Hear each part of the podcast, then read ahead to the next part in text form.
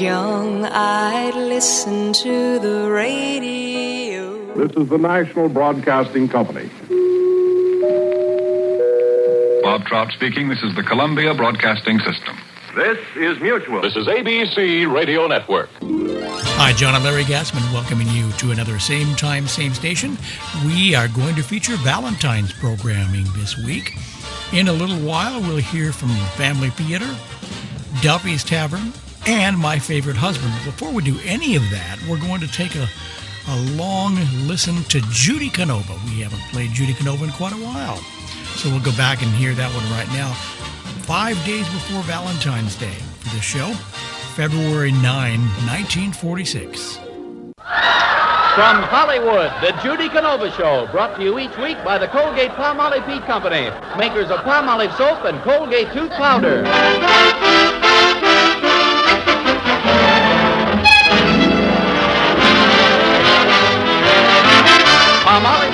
Your beauty hope, and Colgate tooth powder for a breath that's sweet present the Judy Canova Show with Mel Blanc, Ruby Dandridge, Joe Kearns, Ruth Perrott, George Neise, the sportsman, Opie Cates and his orchestra, and starring Judy Canova.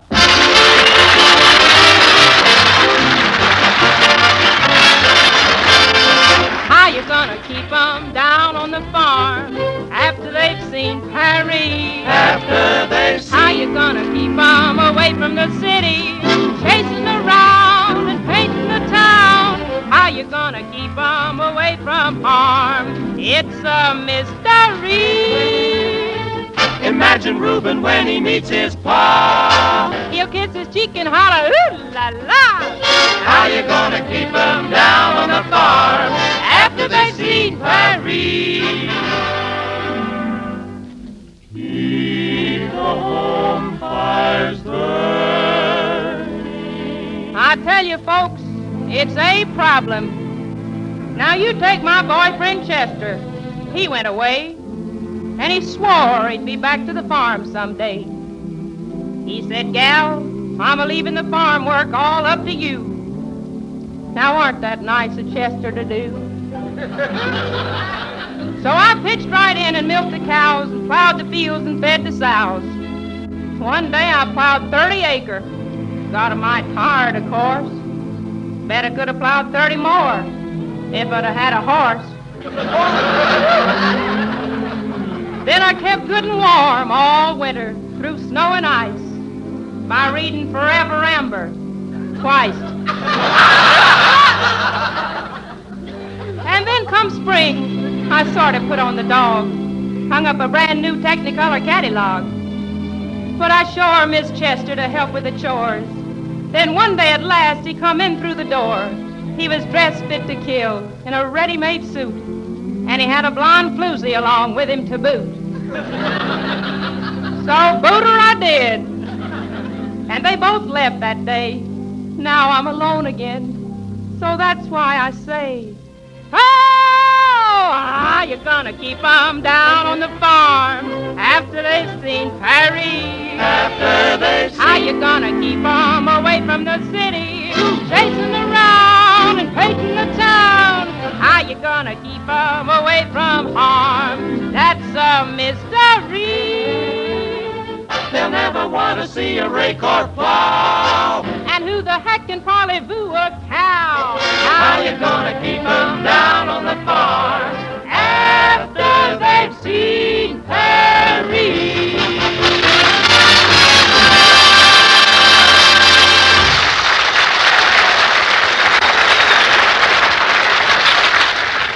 Well, it's still a few days until Valentine's Day, and Judy is hopeful she'll be swamped with Valentines from her admirers. As our scene opens, she's talking to Aunt Aggie. Just think, Aunt Aggie, it's still five days till Valentine's Day, and already I got a box of candy and one Valentine. You did, Judy. That's quite a compliment. Well, I don't know whether it is or not. Listen to what the Valentine says. Your clothes are really pretty cheap, and speaking of your sweater, give back the wool to those poor sheep. On them, it looks much better. Oh, Poor Judy. You Yeah, never I- I seem to get think it looked anywhere romantically. What'd you say there? You never seem to get anywhere romantically. Oh, I did all right in Cactus Junction. Back there, I had men by the score. You did? Yeah, that's how I got them. They didn't know the score. One handsome young feller named Homer was real fond of me. Was he unattached? Unattached? Shucks, he was practically falling apart. Before he met me, he was going steady with a hot water bottle. with no top. Uh, Did he have a good job, Judy? Oh, yeah. Homer worked in a war plant, but one day he got caught in the conveyor belt and went out on the assembly line. Gracious, Judy, what happened to him? Well, I ain't sure, but if you ever see a P 38 eating a sandwich, that's Homer. oh, howdy, Geranium. What you got there? Valentine, Miss Judy, from my boyfriend Pomeroy to his little 17 jewel. Yeah, that's what he calls me when he puts his arm around my waist. 17 jewel, huh? Yeah, honey. I'm curved to fit his wrist.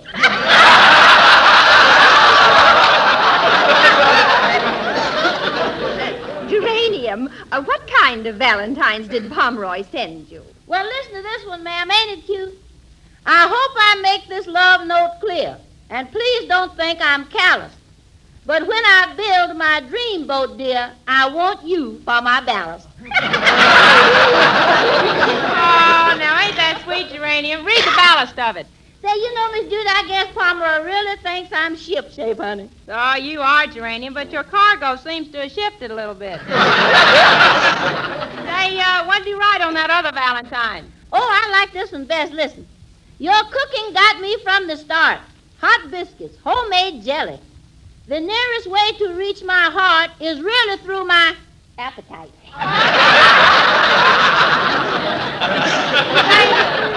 Say, Geranium, look what I got this morning. Somebody sent me a 10 pound box of chocolates and bonbons. Here, have one. Oh, thank you, Miss Judy. I'll take this pink bonbon with a cherry on the end of it. Geranium, that's my thumb with red nail polish. Oh. Say, what do you suppose, who do you suppose sent that candy, Miss Judy? I don't know, but I'd sure like to.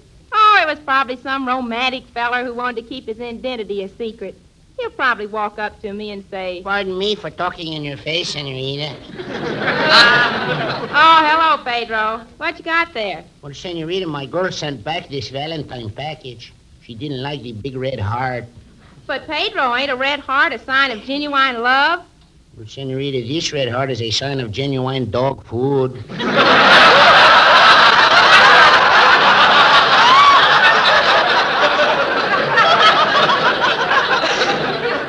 You know, I think my girlfriend's father is in the trucking business. Yeah, what makes you think that? Well, last Saturday I heard her mother say, Here comes Papa with another load. Pedro, how'd he get in that condition? Well, Senorita, he went to a party. At midnight, everybody started playing a game called Who Am I? And by 2 o'clock, they weren't kidding. Golly, he must be quite a rounder. See, but since he saw the lost weekend, he is a changed man. Boy, did that picture scare him. Did he give up drinking? No, he gave up going to the movies.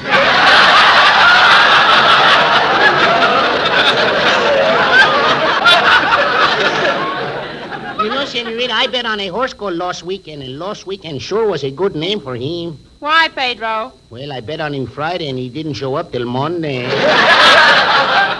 oh, look, Senorita, I wrote a poem about the races. Would you like to read it? Yeah, let's see it. Hmm, this looks pretty good. Says a fella named Pedro went to the track, took $600 and didn't bring it back. There were horses to the left of him, horses to the right of him, horses in front of him volleyed and thundered. Into the valley of death rode Pedro 600.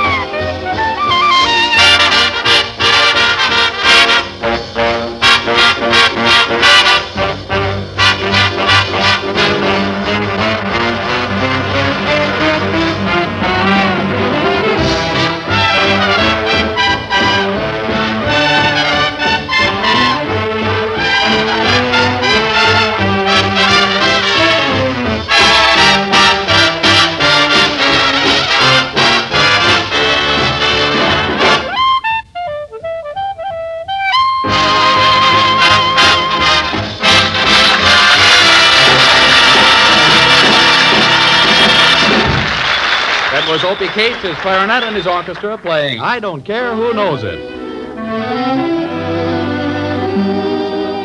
Use Colgate tooth powder, keep smiling just right. Use it each morning and use it each night. Don't take a chance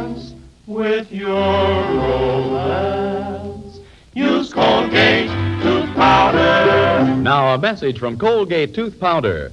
A breath of spring is most enthusable, but a breath of trouble is inexcusable.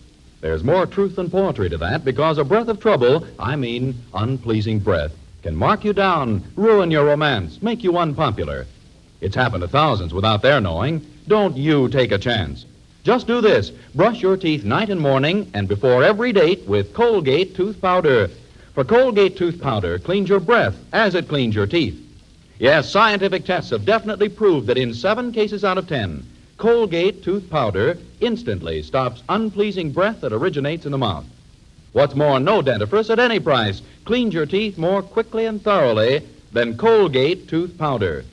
Remember to buy it first thing, and remember the name Colgate Tooth Powder with the accent on powder. Don't take a chance with your romance. Use Colgate tooth powder. Geranium, who do you suppose sent me this Valentine candy? Well, Miss Judy, do you suppose it was that sailor who tried to flirt with you yesterday? No, I discouraged that feller. When he tried to flirt, I turned on him and said, Listen here, sailor. I'm a nice, respectable girl who lives at 1476 Ravenhurst Drive, and don't you try to follow me unless you walk faster. Say, you know something, honey? I like sailors. They're such happy people. Yeah, sailors sure are happy. Whenever you pass one on the street, he's whistling. Yeah. but Marines are even happier. Marines are happier than sailors? I wonder why. Their pants fit. Oh.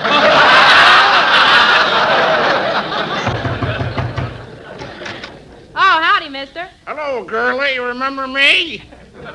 Oh, yeah, you're that traveling salesman feller. Yep, Roscoe P. Whittle's the name.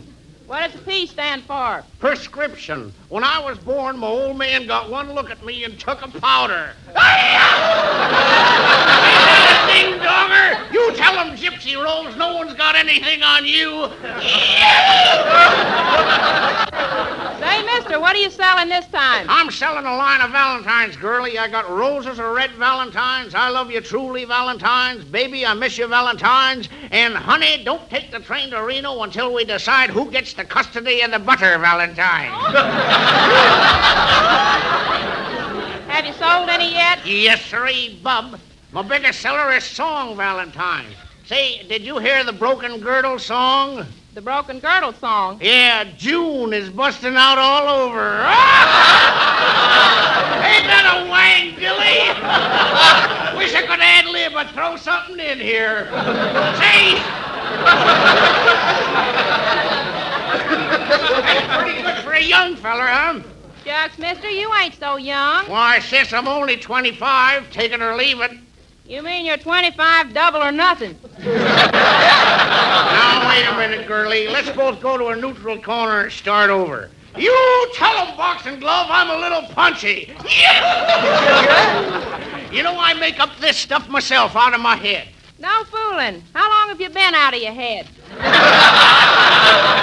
there's nothing wrong with me, girlie. You can tell that by looking into my face. Just look into my face. Okay, mister. And believe me, your face needs looking into. All right, girlie, I can take a hint. I'll scram. I'm going to make a noise like a bourbon and soda and highball out of here. Gosh, if I had some eggs to mix with that corn, I sure could turn out some good fritters. Geranium, I still can't figure out who sent me that box of candy. Say, honey, maybe Mr. Benchley Botsford sent that candy. Now, you know something that could be, Geranium. Benchley is rich. He could afford ten pounds. His aunt left him a million dollars. She did? Yeah, but that money don't influence me. I'd marry him no matter who left it to him. Yeah. Oh, Senorita. What is it, Pedro? Senor Benchford Botstop is in the living room. Well, show him in, Pedro. Sí, come. Hello, Judy. Howdy, Benchley. Oh, Judy, it's good to see you. Let me look at you. Ah, she is beautiful, therefore to be wooed. She is a woman, therefore to be won. W. Shakespeare. Ah, he is handsome. He is a man. Therefore, I ain't going to bother with the rest of it. Jake and over. Oh, Judy, you're so cute. Can I kiss you? Shucks, I guess you can. Most fellers has been able to. Well, Judy, do you let a man kiss you with the lights on or off? Yes, Benchley. Say, Benchley, did you send me this box of Valentine candy? No, Judy, but that's a pretty fancy box of chocolates. I must have a rival. This looks like a fly in the ointment. No, that's just a raisin in the peanut cluster. Gee, I wonder if my old boyfriend Roger sent me this candy. Roger used to take me on dates. He did? Yeah. And you know, Roger liked Veronica Lake so much that one Saturday night I decided to comb my hair down over my eyes. Gee, we had a wonderful date. Where'd he take you? I don't know. I couldn't see a thing. Well, I've got a dash, Judy. I'm going to the Hollywood men's shop. You are? Gee, will you do me a favor? Well, sure, Judy. What is it? When you get to the Hollywood men's shop, have them send one over to me.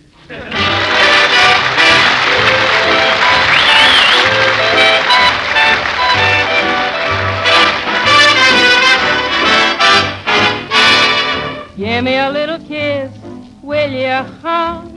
What are you gonna miss, will you, huh? Gosh, oh, geez, why do you refuse? I can't see what you got to lose. Oh, give me a little squeeze, will you, huh? Why do you want to make me blue? I wouldn't say a thing if I was asking for the world.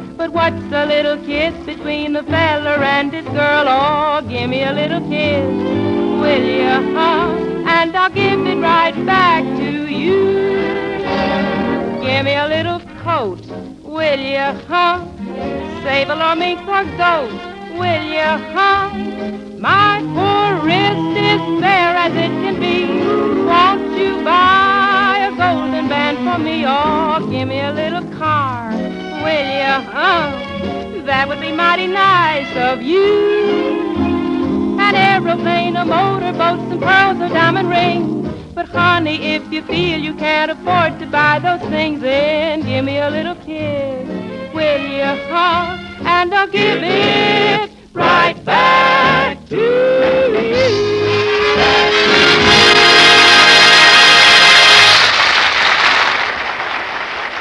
Remember, doctors prove Palmolive's beauty results. It's true, doctors prove Palmolive soap can bring two out of three women a more beautiful complexion in just 14 days. And this plan was tested on women with all types of skin. Even women with dry skin, oily skin, rough skin, women as old as 50, even women whose skin wasn't clear. Yes, 36 doctors, leading skin specialists, have proved the 14 day Palmolive plan improves all types of skin. Yes, brings fresher, brighter, younger looking complexions. Start your 14 day Palmolive plan now. It's as simple as one, two, three. Here's all you do one, Wash your face with Palmolive soap. two, Then massage your face for 60 seconds with Palmolive soft, lovely lather. You see, one full minute of this cleansing massage brings your skin Palmolive's full beautifying effect. three. Then rinse. Do this just three times a day for 14 days. And that's all. Remember, doctors prove this beauty plan with Palmolive soap brought two out of three of all women tested a more beautiful complexion in just 14 days, no matter what beauty care they used before. So get Palmolive soap. See what Palmolive can do for your own complexion in only 14 days. And for tub or shower, for loveliness all over, get the new big thrifty bath size Palmolive.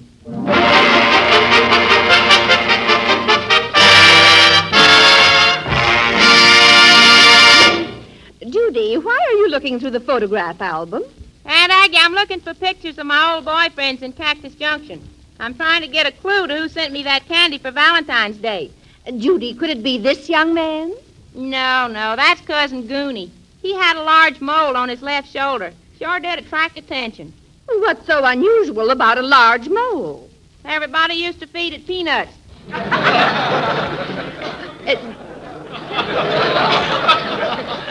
He's a big eater, too. He's a big eater. Uh, Judy, who is this young man in the album? By golly, Aunt Aggie, I bet he's the one who sent me the candy. His name is Luke. He was my very first boyfriend. But Pa and Ma broke up our romance. They did, Judy. How did that happen? Well, it's a long story. One Valentine's Day back in Cactus Junction, Ma was talking to Pa and she said, Wake up, Pa, you lazy critter. Mm-hmm. Is that coffee I smell? It is, and you do.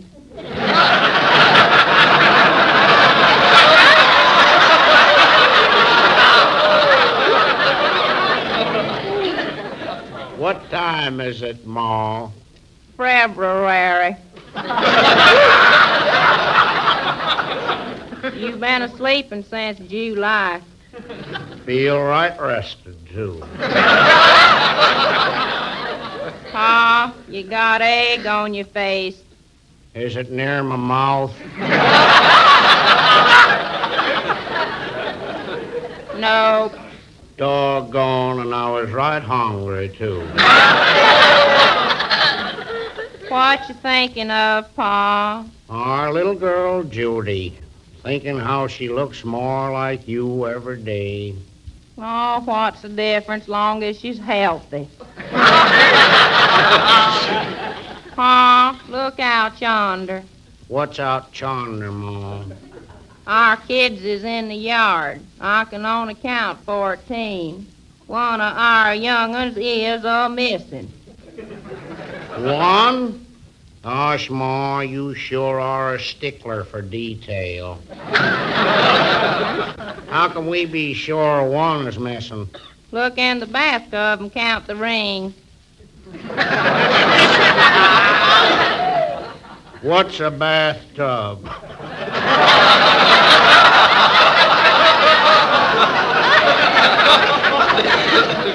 Come to think of it, Zeke says the dog catcher picked up her hands. I told you we should have give that boy a haircut. Couldn't, Ma. His head was a getting too big for the sugar bowl.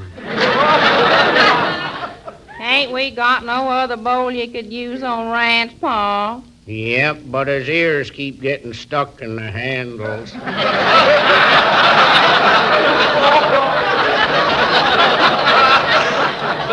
Too bad, too. His head just fit that long gravy bowl. Look,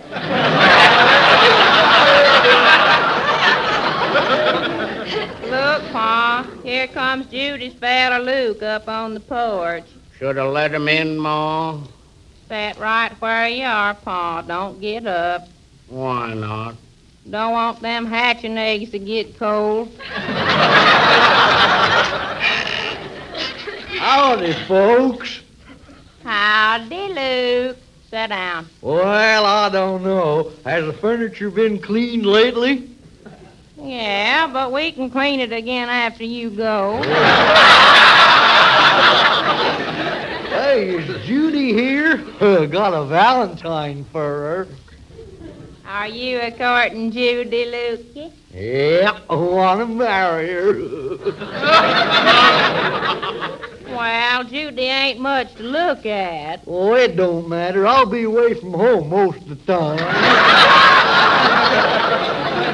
Hey, Luke, is this true love? Sure is. Would you love Judy any more than you do now if she had a lot of money?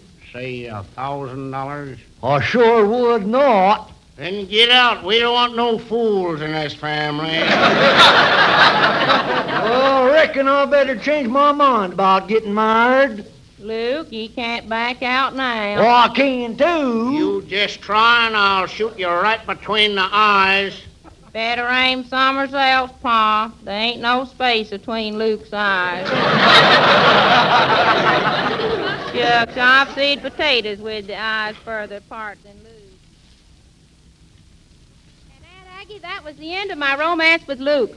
Well, Judy, do you think he sent the candy? No, Aunt Aggie, but I sure wish I knew who did. Oh, I'll get the phone, Aunt Aggie. Hello? Yes, this is Judy Canova. Oh, you're the one who sent the candy. Well, I wondered about that. Thanks a lot. Goodbye. Oh, Judy, who was it? Rubel's Grocery and Delicatessen. What? Yeah, you know, they had a guessing contest to see who could tell the right number of beans in a jar, and I won the prize. I guessed 550,206 beans. No wonder they sent that little note with the candy. What did the note say? To Judy Canova, the only girl in town who really counts.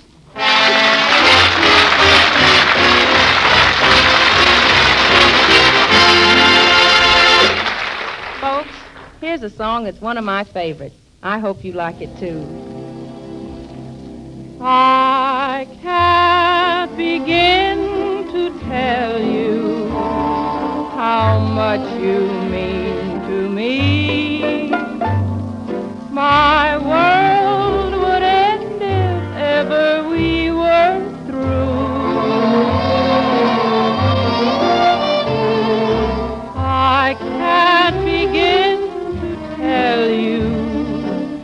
how happy I would be if I could speak my mind like others do.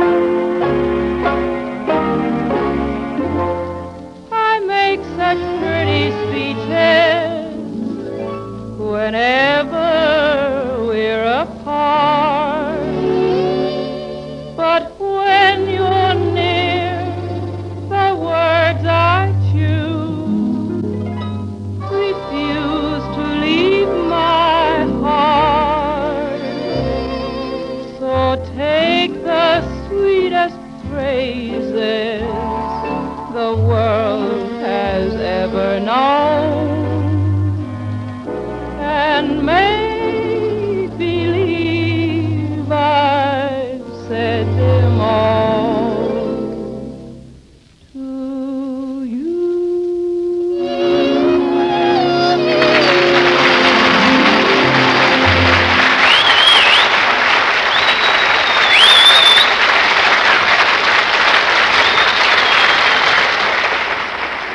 This is Vern Smith asking you to follow the 14 day Palmolive plan for a lovelier complexion. And don't take a chance with your romance. Use Colgate tooth powder night and morning and before every date.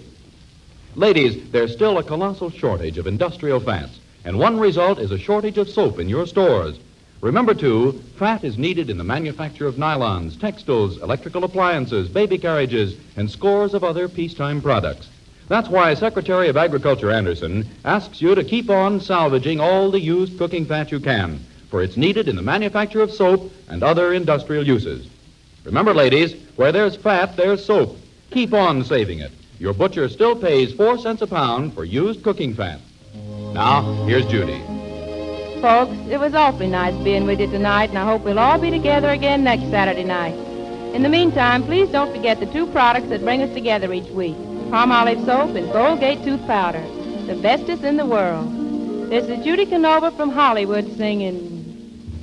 Go to sleepy little baby. Go to sleepy little baby. The Judy Canova Show is written by Fred Fox and Henry Hoople. This is NBC, the national broadcasting company.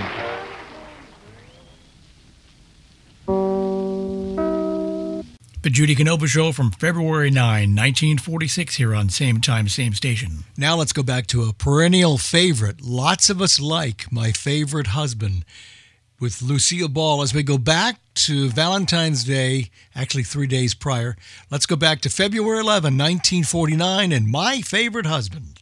It's time for My Favorite Husband, starring Lucille Ball. Jello, everybody.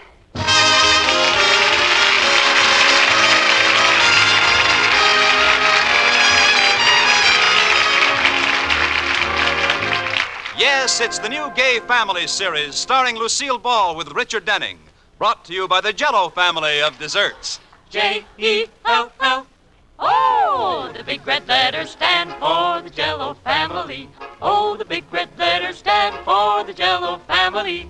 That's Jello. Yum, yum, yum. Jello puddings. Yum, yum, yum. Jello tapioca puddings. Yes, sirree. And now Lucille Ball with Richard Denning as Liz and George Cooper. Two people who live together and like it.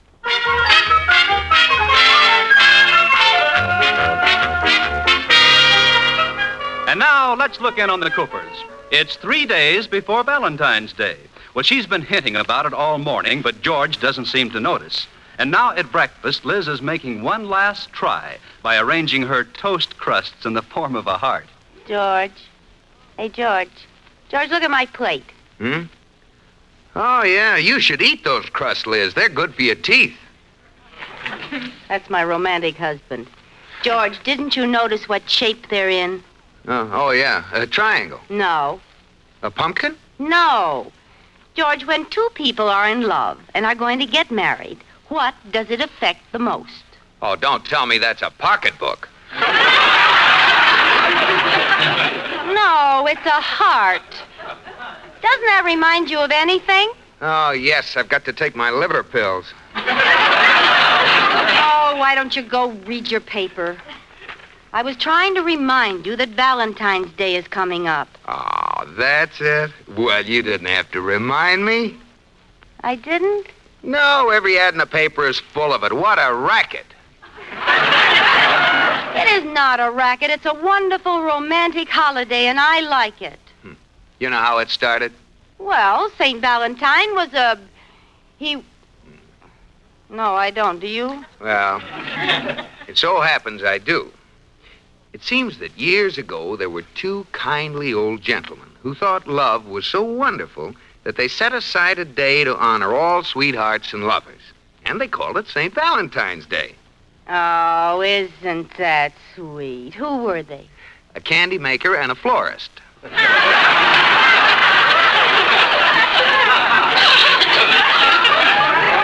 Oh, George, I suppose I suppose you think a department store owner invented mothers so they could have Mother's Day. You know, you may be right. Well, St. Valentine's Day doesn't mean just candy and flowers. It's the spirit of loving that counts. If you really love someone enough, they'll know it without any presents. Are you serious? Yes. Liz, I love you. You mean you mean no presents? No, I love you too much. But George, what's Valentine's Day without candy and flowers? I thought so. you know the real reason I like Valentine's Day? Yeah. Because it's such a good excuse to be all mushy and gushy about you. yeah? Well, what's your excuse for the other 364 days? You're mushy all the time. yeah, but on Valentine's Day I can be mushy and loud. I love you, George! Liz, keep quiet. I love you, George! Liz, stop. What about Katie? Katie loves you too, George! Oh, what about the lady next door? The la- what about the lady next door? Well, she might hear you. Now, now, now, simmer down. All right, I'll be quiet. I love you, George. That's better. Do you love me, George? Yes, I do. I'm glad to hear that, George. Anybody want more coffee? no thanks, Kitty. No thanks. What are we whispering for? well, it was just a joke, Katie. We're kidding about Valentine's Day. Kidding. Oh, you should never joke about Valentine's Day. Oh, it's a beautiful occasion. Why, Katie, I think you've got a boyfriend. Well, I have been working on a Valentine poem, and I'm going to give it to. To whom? I'm going to give it to. Is that his first or last name? Oh, Mrs. Cooper, it's for Mr. Dabney, the butcher. Oh, old heavy thumb. Is the butcher your boyfriend, Katie? Well, sort of. Uh, that explains why we've been able to cut the steaks lately. Well, I, he isn't exactly my boyfriend, but I've always sort of liked him. Well, you could do worse than Mr. Dabney. He's quite attractive and a very good butcher.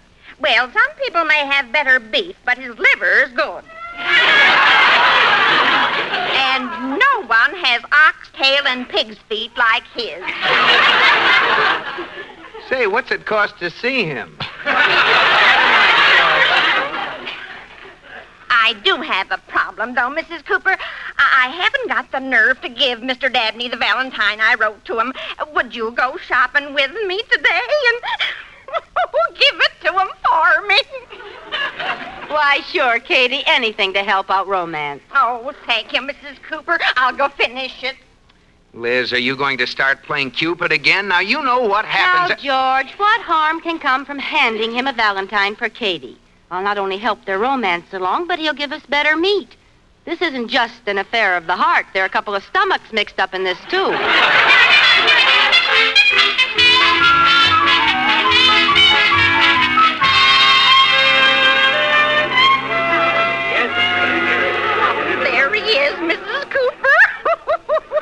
well, give me the valentine. I'll hand it to him. Here. What have you got on this, Katie? Well, I wanted it scented with an odor he'd like. But it's all soggy. What'd you do? Soak it in perfume? No, bacon grease. Oh, that's romantic. Well, give it to me. I'll be watching from the grocery department. All right. Good morning, Mr. Dabney. Hi, Miss Cooper. How are things in the meat market? Hi, Miss Cooper. what can I do for you today? Well, I didn't come to buy anything today, Mr. Dabney. I'm here on sort of a personal matter. Um, I happen to know that uh, one of your customers thinks you're uh, rather nice. No. Yes. She's been too bashful to tell you, but uh, since this is almost Valentine's Day, she wants you to know she likes you a lot. You know something, Miss Cooper? What? I like you a lot, too.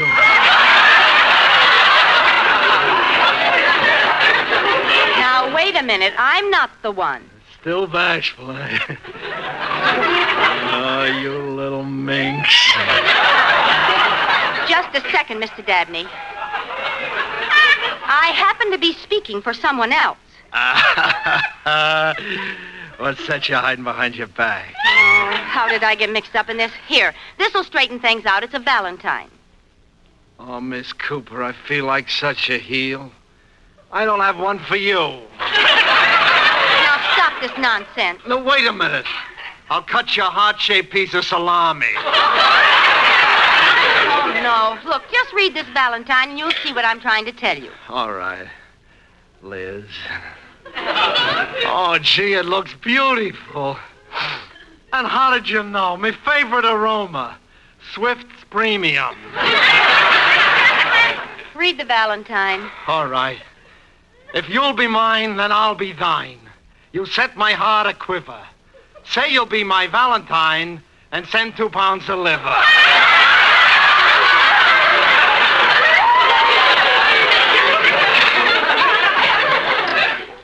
That's a practical thought.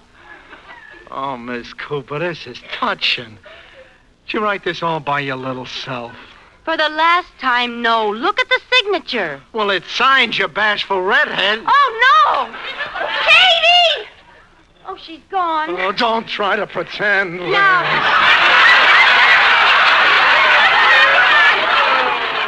You stay there. You stay right behind that counter. Oh, come here, you bashful redhead.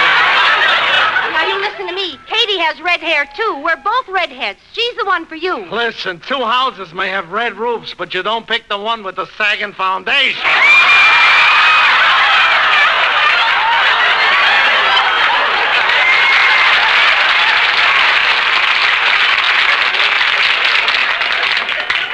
Well, it's too bad your fish isn't as fresh as you are. Oh, don't try to fight this thing, my little tenderloin. It's bigger than both of us. Now, stop this, Mr. Dabney. What about Katie? She's bigger than both of us, too. Oh, Miss Cooper, I've admired you for years. Each little lamb chop you bought, I personally put the pants on.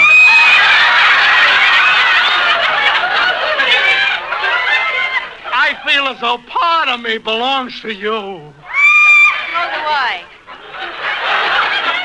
You feel as though part of me belongs to you? Yes, your thumb. I've paid for it often enough. Goodbye.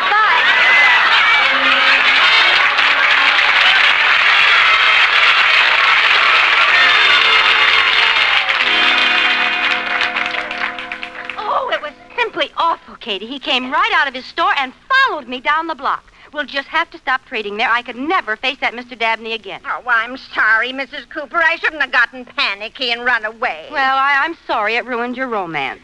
Oh, I'll get over it in time. I have a date with the milkman tonight. Well, that's good. Now that we're going to get tough meat again, it'll be nice to have fresh eggs. I left his Valentine in an empty milk bottle. Well, that's romantic. What did you say? I said, I love you, dear. Don't be surprised. Leave two quarts of homogenized. Uh huh. Well, uh, listen, Edgar Guest, do me a favor, will you? I've made out a check for Mr. Dabney, and I wish you'd go out and mail it. The sooner I sever connections with that wolf, the better. Uh, yes, ma'am, I will. Here, mail this one, too. This is a Valentine. Why, Mrs. Cooper, who are you sending a Valentine to? To George, of course. I, I thought it'd sort of be fun for him to get it at the bank. It's a copy of the first Valentine I ever sent to him when I was only 16 years old. Uh, um, here you are, Katie. Better hurry. They pick up the mail soon. All right, I'll get my coat and go right away. Better wear your gloves. That Valentine's pretty hot. Hi, Liz. George, what are you doing home in the middle of the afternoon? Well, You've I- been fired. No, I you just- quit. Oh, no. You're I... sick. No, I feel fine. The I... bank burned down? No. Isn't that just like a man comes home early and won't give you a word of explanation? Well, give me a chance. Let me get in the house. You talk so much, the breeze keeps blowing me back out the door. All right, come on in. I'm going to Chicago for a couple of days on business, and I have to pack and catch the four o'clock train. Oh, good. I'll go with you. No, sorry, honey. Miss, uh, Mr. Atterbury has a new rule. No wives along on business trips. Well, he took his wife along on his last trip. That's when he made the rule. Well, I'll go pack for you. Oh, uh, wait a minute, George. You'll be back by Monday, won't you? No. Oh, dear. I'll see you in a minute, George. Hey, where are you going? Down to the mailbox. I have to see a man about a letter.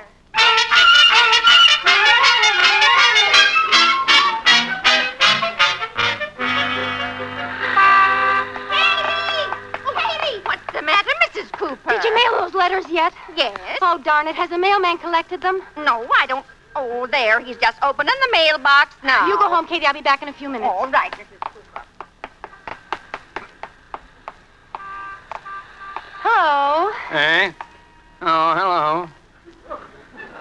How are you today? A Lot you care. Never seen you before in my life. If you really want to know, I feel rotten. My rheumatism's acting up. Oh, I'm sorry. No, sure. Are you, uh, picking up the mail? No, I'm a Confederate soldier, and these are messages for General Lee.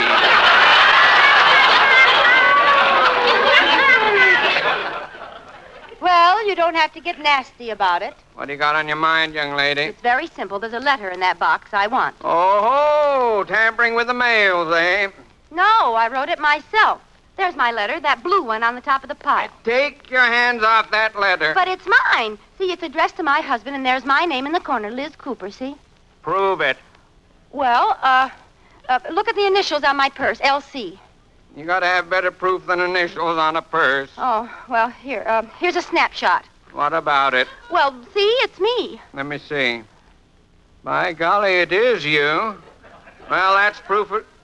Now, wait a minute. You can't trick me like that. Look, look, the flap isn't on very tight. Look inside. I'll, I'll tell you what's in it. Well, I'll just peek in here and See, see. it's a what- Valentine I sent to my husband. It's a Valentine, Yes, eh? uh-huh. Don't look like. Ah, just as I thought. Trying to rob the United States mail.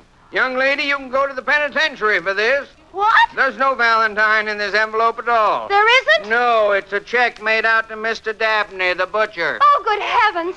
That means Mr. Dabney's getting the Valentine I sent to George.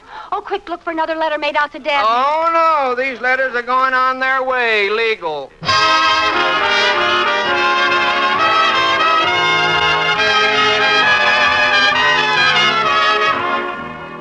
Liz mailed a Valentine to George, but she got it in the wrong envelope. And it's going to Mr. Dabney, the butcher, who already mistakenly thinks that Liz is in love with him. Well, it's early the next morning, and Liz is at Mr. Dabney's waiting to intercept the letter when it comes. In order to make it look like strictly business, Liz has been making purchases every few minutes. Uh, uh, uh, Mr. Dabney, I think I better have two more pork chops, please.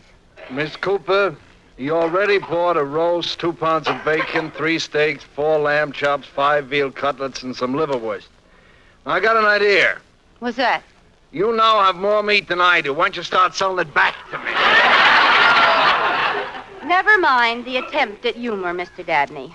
By the way, uh, when does your mailman get here? Look, Miss Cooper. Red. You're not fooling anybody pretending to buy meat, making small talk about the mailman, all because you want to be near me. Come on, admit it. Mr. Dabney, I don't like you. I don't like your looks, and I don't like your manner. And I think you're completely revolting. That's right. Make love to me. Oh, oh, thank goodness. Here comes the mailman. Oh, good morning, Mr. Dabney. Here's a letter for you. I'll take that. Oh, it's you again. Young lady, you must curb this impulse to grab every blue envelope you see. That letter's for me. But it's mine. I wrote it. It's got my name on it. There's a Valentine inside. That's the same story she told me yesterday. Miss Cooper, you sent me another Valentine. I have not. It's all a mistake. That's the same story she told me yesterday. I don't think she's got all her buttons.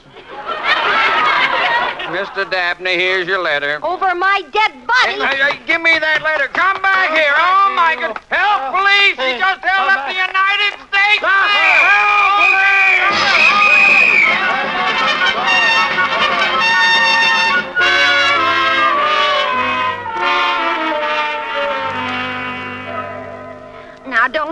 Mrs. Cooper. Everything's going to be all right. But, Katie, how will I ever be able to tell George I was arrested for robbing the United States mails? And that he has to appear in court with me tomorrow. That won't be easy. Well, anyway, this is one time I'll have an answer when George says, What's new? Here he comes now. Good oh. luck. Hi, Liz. Hi, dear. Well, what's new? I'm glad you asked that. I'm being sent to Alcatraz. Alcatraz. Liz, you joined a pyramid club. No,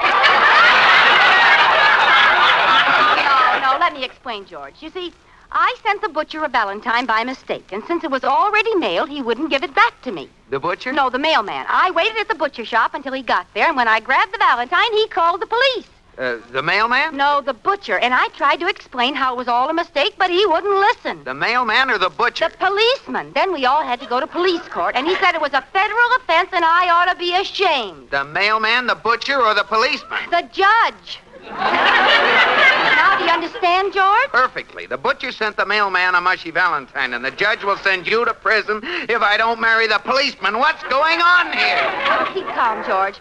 Look, they'll drop the charges if you and I will appear in, in domestic relations court tomorrow. Domestic relations? I'm a victim of circumstantial evidence, George. The judge wants to make up his mind. About what? Whether I should stay with you or marry Mr. Dabney. Oh, no!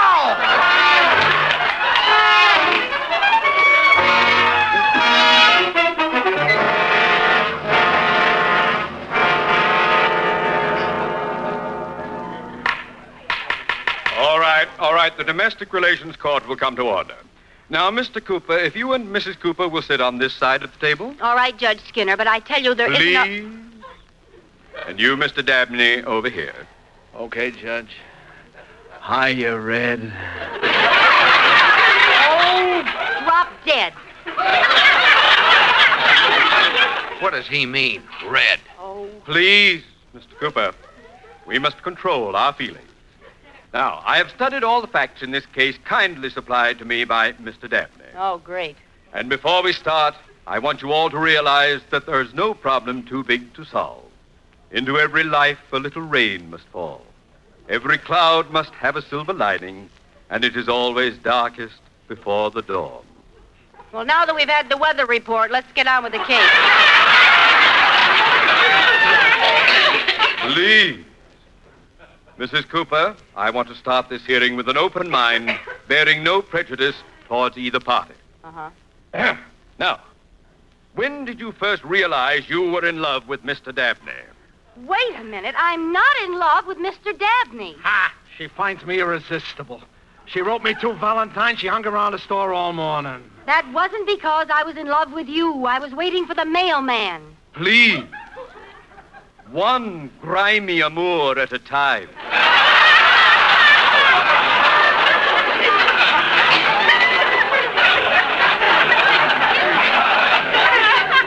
Oh, look, Judge. This is all a mix-up. I know how the whole thing happened. Please, please, Mr. Cooper, no tears.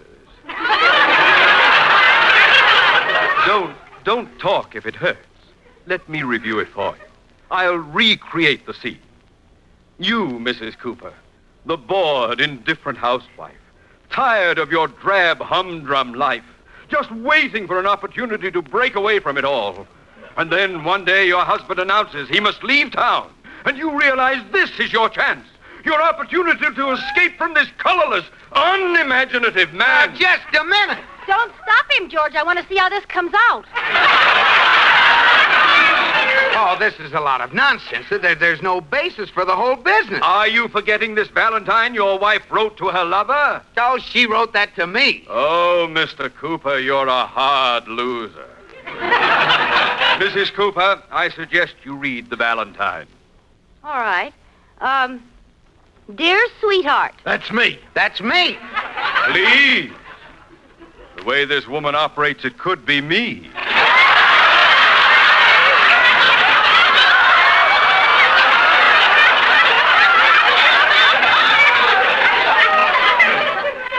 Continue, continue, Mrs. Cooper. Thank you. Dear sweetheart, I'm under your spell. I love you more than tongue can tell. A hot tongue, 59 cents a pound.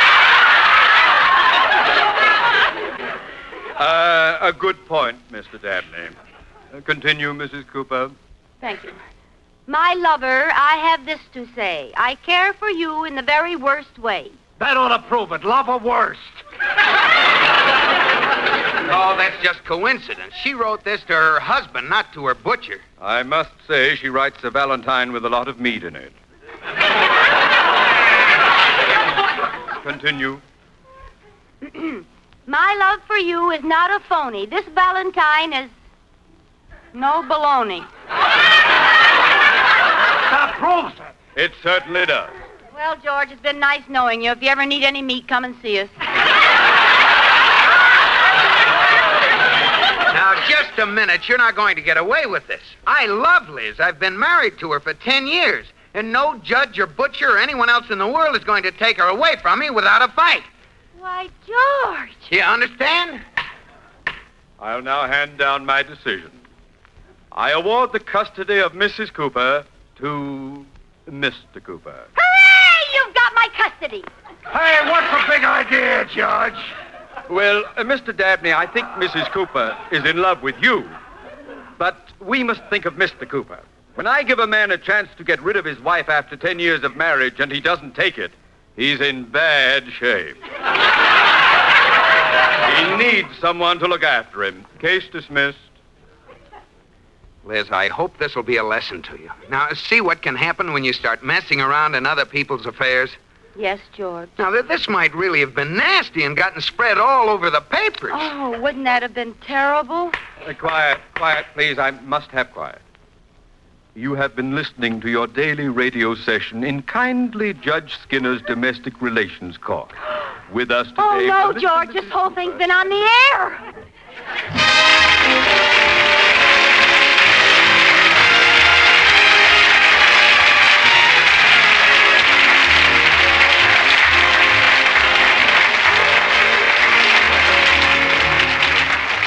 You have been listening to My Favorite Husband, starring Lucille Ball with Richard Denning, and based on characters created by Isabel Scott Rorick.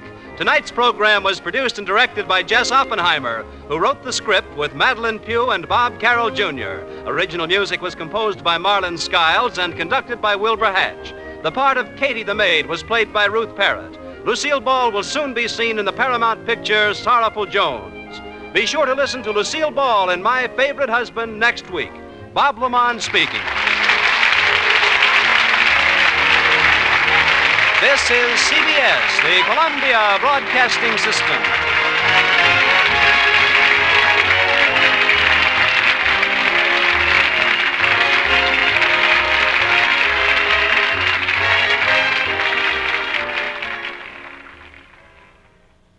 My Favorite Husband from February 11, 1949, here on Same Time, Same Station. If you'd like to request shows, uh, through Facebook at same time, comma, same station. If you'd like to call us during normal business hours, please area 714-449-1958. There's always email, of course. I'm Larry Gassman1 at gmail.com. And I'm John1 Gassman at gmail.com.